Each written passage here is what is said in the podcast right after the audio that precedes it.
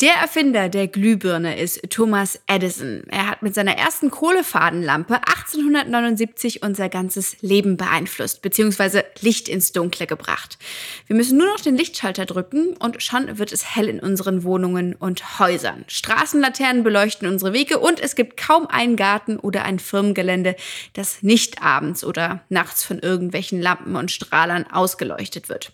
Genau hier wird es dann aber auch problematisch. Zu viel künstliches Licht kann nämlich enorme Auswirkungen auf uns Menschen, aber vor allem auf unsere Tiere und Pflanzen haben.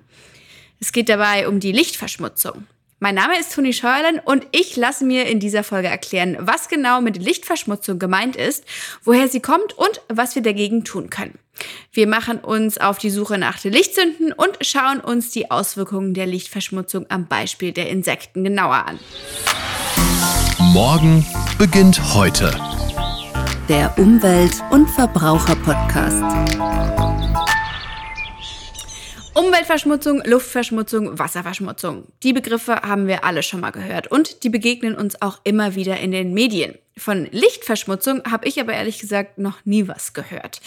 Dieses Thema ist aber mindestens genauso wichtig und deshalb lasse ich mir heute von Dr. Robin Heinen erklären, was es mit der Lichtverschmutzung auf sich hat. Robin arbeitet am Lehrstuhl für terrestrische Ökologie der TU München. Sein Forschungsschwerpunkt Pflanzen-Insekten-Interaktion. Hallo Robin. Hallo Toni. Was ist denn jetzt genau mit Lichtverschmutzung gemeint? Ja, du hast es selber schon gesagt, davon habe ich eigentlich noch nie was gehört und dies zeigt eigentlich auch das große Problem. Kurz gesagt, Lichtverschmutzung ist die dauernde Abwesenheit völliger Dunkelheit in den davon betroffenen Gebieten der Erde. Also jedes Licht an Stellen, wo ursprünglich eigentlich kein Licht gehört, äh, das ist eigentlich Lichtverschmutzung. Straßenlaterne, Fahrzeuglichter, äh, Werbungslicht, Flutlichtanlagen, es gibt eigentlich eine ganze Menge äh, Beispiele von Lichtverschmutzung. Und die meisten Menschen sehen eigentlich Lichtverschmutzung überhaupt nicht oder sind sich nicht davon bewusst. Und warum? Ja, wann sehen wir Lichtverschmutzung am meisten? Natürlich, wenn die meisten Leute die Augen zu haben, nachts. Und tagsüber schalten wir einfach die Lichter aus und dann sehen wir das Problem gar nicht mehr. Deswegen ist Lichtverschmutzung eigentlich ein ganz großes Problem, das oft unterschätzt wird. Wie hat sich das denn in den letzten Jahren verändert bzw. entwickelt? Dieser Prozess hat vor vielen Jahren angefangen. Wir haben schon Straßenlaternen äh, zum Beispiel seit 100 Jahren oder mehr. Und es gibt viele verschiedene Schätzungen. Aber in Westeuropa kann man sagen, dass grob drei Viertel von die terrestrische Ökosystem, also alles auf Land, einigermaßen von Licht beeinflusst wird. Und eigentlich wird es jedes Jahr auch ein bisschen heller. Schätzungen sind, dass es global jedes Jahr so 10 Prozent heller wird und in Deutschland so ungefähr 6, 7 Prozent. Aber Deutschland ist schon relativ hell auf globaler Ebene. Aber wenn wir gerade dabei sind, was unterscheidet denn künstliches Licht von Tageslicht und warum ist gerade das Künstliche das Problem? Ja, das ist eine gute Frage und ja, es gibt sehr wichtige Unterschiede. Äh, das erste Unterschied ist natürlich, Lichtverschmutzung tritt meistens auf an Stellen und Zeitpunkte, wo es normal dunkel ist, ja, äh, wo es überhaupt kein Tageslicht geben soll. Die Nacht ist natürlich ursprünglich dunkel, außer Licht von Sternen und der Mond. Und ich glaube, das ist auch ein wichtiger Punkt. Also, wo es normal dunkel sein soll, ist jetzt Licht. Aber auch die Qualität von das Licht ist anders. Sonnenlicht ist sehr hell, höhere äh, Lichtintensität und auch ein ganz breites Lichtspektrum von vielen äh, Wellenlänge und vielen Lichtfarben. Lichtverschmutzung ist ein bisschen anders, abhängig von der Lichtquelle. Meistens ein engeres Spektrum, also weniger Lichtfarben und auch nicht so hell. Also man kann sagen, helles Sonnenlicht ist bestimmt hunderte bis tausende Male heller als die meisten Arten von Lichtverschmutzung. Lichtverschmutzung, also Straßenlichte und Fahrzeuglichte, die haben meistens auch bestimmte äh, Lichtfarben ins Spektrum, wo die, die höhere Intensität haben, also zum Beispiel blaue Teil und rote Teil. Der Spektrum ist meistens intensiver, während die Sonne eigentlich über das ganz breite Spektrum von Lichtwellen relativ intensiv ist. Auf wen hat denn die Lichtverschmutzung den größten Einfluss? Hm, ich finde immer eine bessere Frage ist, auf wen hat die Lichtverschmutzung keinen Einfluss? Weil okay. es, es gibt so viele Studien, die zeigen, dass Lichtverschmutzung viele verschiedene Einflüsse haben. Schon vor fast 100 Jahren war es bekannt, dass Straßenlaterne Bäume vor allem äh, stark beeinflussen können, also Phänologie, also zeitmäßige Verhalten von äh, Wachstum. Das kann man sehr stark sehen, dass zum Beispiel, wann die Blätter sprießen, das ist meistens früher in der Nähe von Licht. Und Bäume können auch äh, früher anfangen zu blüten. Und es kann auch länger dauern, bis die Blätter wieder runterkommen im Herbst. Das wussten wir schon ganz lange. Aber seit ungefähr 20 Jahren oder 20, 25 Jahren zeigt es auch ganz stark, dass viele Säugetiere und auch Vögel und äh, Insekten sehr stark beeinflusst werden von Licht. Das sind meistens die nachtaktive Tiere oder das Schlafverhalten von tagesaktiven Tieren. Und welche Effekte hat künstliches Licht auf Insekten? Es gibt verschiedene Effekte äh, von künstliches Licht auf Insekten. Es gibt auch viele Sachen, die wir noch nicht gut verstehen. Ich sehe zum Beispiel oft, dass Blattläuse negativ beeinflusst werden von Licht. Aber es ist nicht ganz klar, ob dies eine direkte Zerstörung ist oder dass es ein Effekt ist, das via Änderungen in Pflanzenqualität funktioniert. Aber es gibt auch viele nachtaktive Insekten und Bestäuber sowie Nachtfalter, die zeigen auch sehr viele negative Effekte von Nachtlicht und haben wir schon viele Effekte gefunden.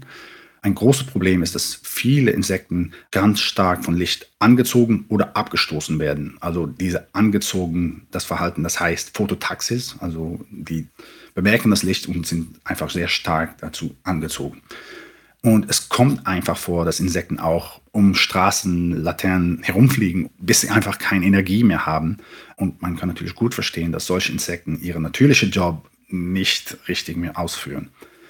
Und es gibt auch, wie gesagt, diese abstoßenden Effekte. Und äh, das sind meistens Effekte, wo die Insekten dann oder ja, sogar auch andere Tiere, die mögen es eigentlich gar nicht so Licht und die ja, suchen einfach eine andere Heimat. Und da ist natürlich ganz klar, wenn die Insekten auch nicht mehr da sind, dann können die auch ihre Jobs nicht mehr ausführen. Und es gibt im Moment so viele interessante Fragen da und auch viele Sachen, die noch nicht bekannt sind. Jetzt haben wir ja viel über Insekten gesprochen, aber wir wissen, ändern tun wir immer nur, wenn es auch uns selbst wirklich betrifft. Also, welche Folgen hat das Ganze für uns Menschen? Ja, das ist eine gute Frage. Ja, ich sage immer so, wir schaffen es immer wieder, Ökosysteme so weit zu zerstören und Lebenswesen immer wieder bis zum Aussterben zu bringen. Äh, wir sehen hier in Deutschland und auch in viele Teile der Welt einen Rückgang von Insekten. Also das ist natürlich nicht alles von Lichtverschmutzung verursacht. Es gibt viele verschiedene Ursachen, aber ein Teil könnte auch von Lichtverschmutzung verursacht werden. Ja, und wieso ist das wichtig für Menschen? Äh, wieso sind Insekten wichtig für Menschen? Ich finde persönlich auch diese kleinen Tierchen sehr interessant und schön zum Beobachten, aber sie sind auch ganz wichtig in unsere Ökosysteme. Ohne Insekten gibt es eigentlich kein Leben auf unserem Planeten. Man kann sagen, Insekten regieren die Welt. Die haben auch sehr wichtige Ökosystemleistungen, sowie Bestäubung, Zersetzung von Materialien und auch Schädlingsbekämpfung. Ohne viele von diesen Ökosystemleistungen würde die Erde eigentlich ganz anders und nicht so schön aussehen. Also es ist ganz klar, Licht spielt für die Menschen eigentlich eine ganz wichtige Rolle. Aber meiner Meinung nach können wir regelmäßiger fragen, ob wir wirklich überall und immer Licht brauchen. Ich glaube, es ist wichtig, dass wir auch die Dunkelheit in unserer Natur ein bisschen besser schützen. Also Dunkelheit schützen heißt Natur schützen. Vielen Dank, Robin. Gerne. So, kommen wir von der Theorie zur Praxis. Jetzt will ich mir mal anschauen, wo genau wir in den Städten und Gemeinden abends überall künstliches Licht finden können. Normalerweise bin ich ehrlich, achte ich da im Alltag nicht so drauf. Aber mit dem Wissen, das ich jetzt habe, bin ich echt mal gespannt, wie viele Lichtsünden wir finden können. Also künstliches Licht, das es so vielleicht gar nicht unbedingt bräuchte oder an der falschen Stelle eingesetzt wird. Und dazu mache ich mich auf den Weg nach Forchheim, denn dort treffe ich Simon Krause. Er ist Biodiversitätsbeauftragter bei der Regierung von Oberfranken.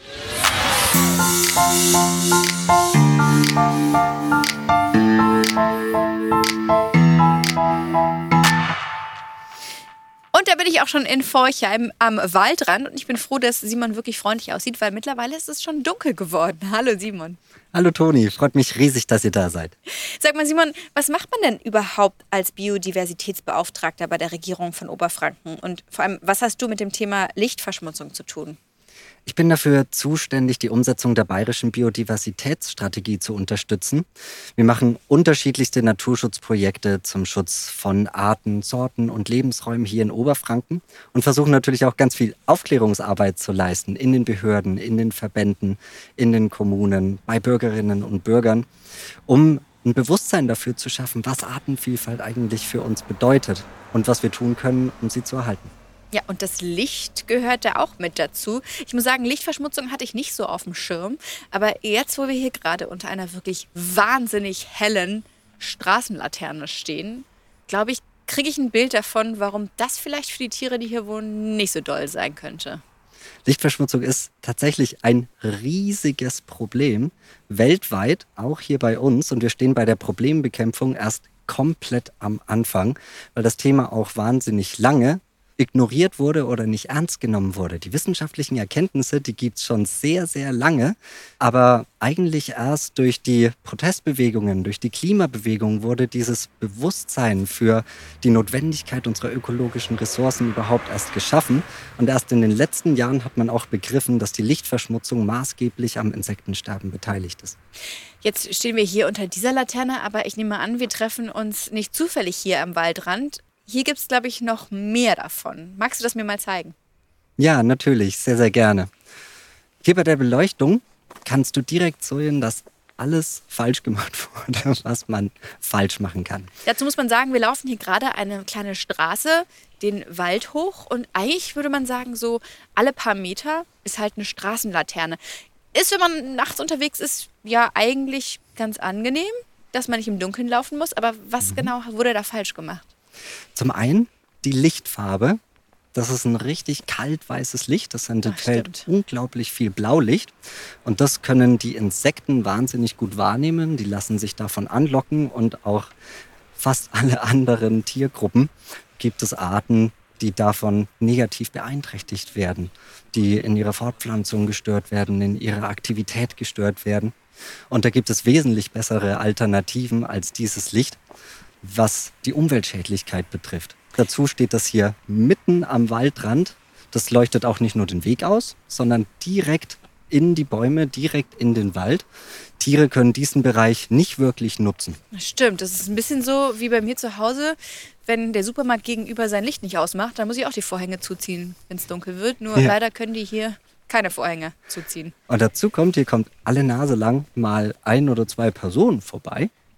Diese Lampen, die könnten auch so funktionieren, dass sie das Licht eben dann anbieten, wenn es auch genutzt wird. Den größten Teil der Nacht strahlt es hier fröhlich in den Wald hinein und niemand bekommt davon irgendetwas mit. Das verbrennt wahnsinnig viel Energie und schädigt die Natur dauerhaft, ohne einen wirklichen Zweck zu haben. Also so eine Art Bewegungsmelder wäre sinnvoller. Richtig.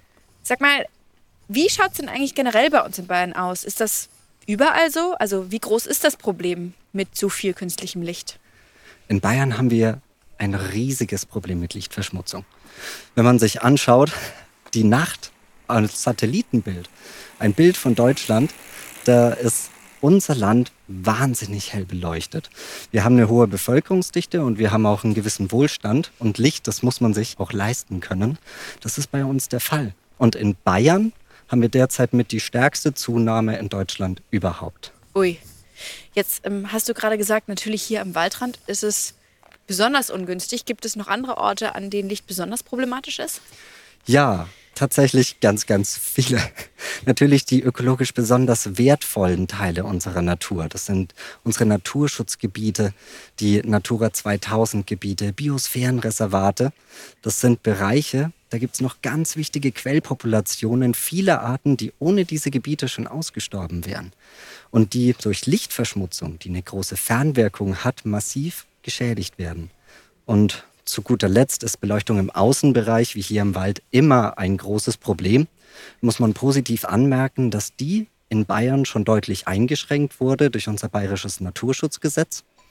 Und auch Himmelsstrahler sind verboten worden. Also diese Einrichtungen, die wirklich kilometerweit im Himmel sichtbar sind. Aber was können denn wir Privatpersonen eigentlich machen, um das Problem zu lösen? Da gibt es eine Menge.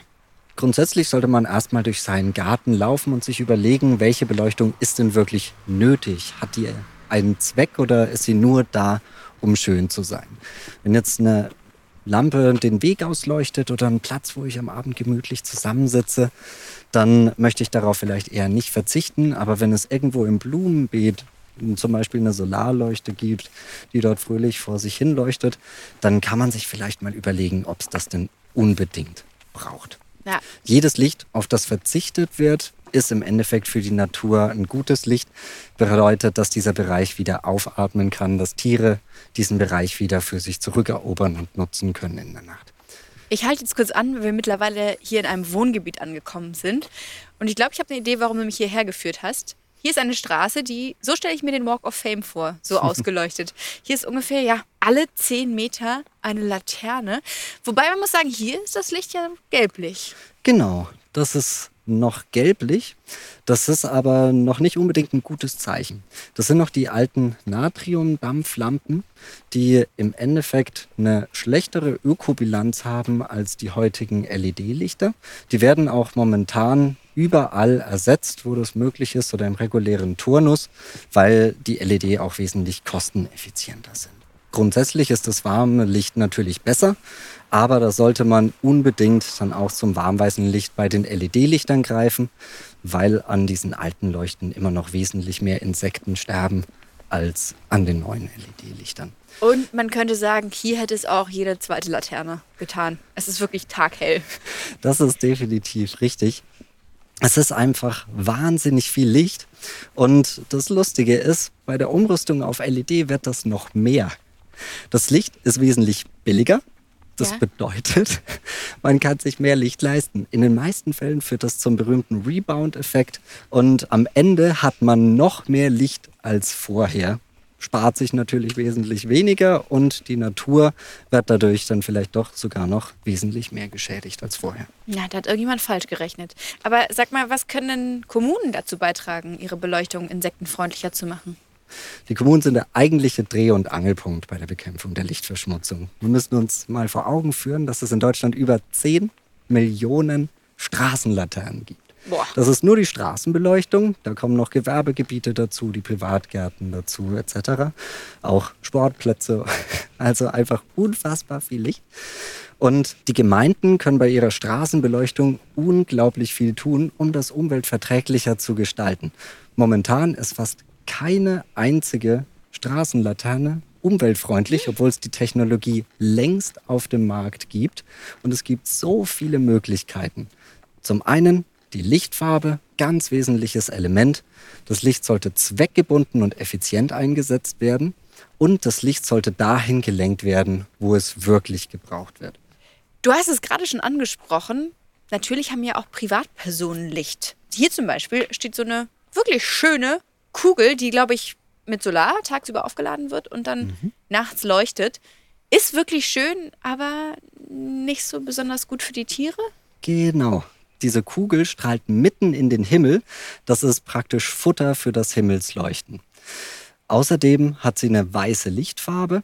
Das könnte auch warmweiß sein oder sollte warmweiß sein, Bernsteinfarben, weil das einen wesentlich geringeren Effekt auf die Natur hat. Licht sollte im Privatgarten immer von oben nach unten ausgerichtet werden, niemals von unten nach oben und abgeschirmt werden, wirklich nur auf die Bereiche gelenkt werden, die auch gebraucht werden. Wenn man noch einen Bewegungsmelder dazu einsetzt, dann hat man auch was von dem Licht und es strahlt nicht nur für die Leute, die vorbeigehen. Und vielleicht für Menschen, die sich jetzt noch nicht angesprochen fühlen, welches Tier wird denn dadurch eigentlich besonders gestört?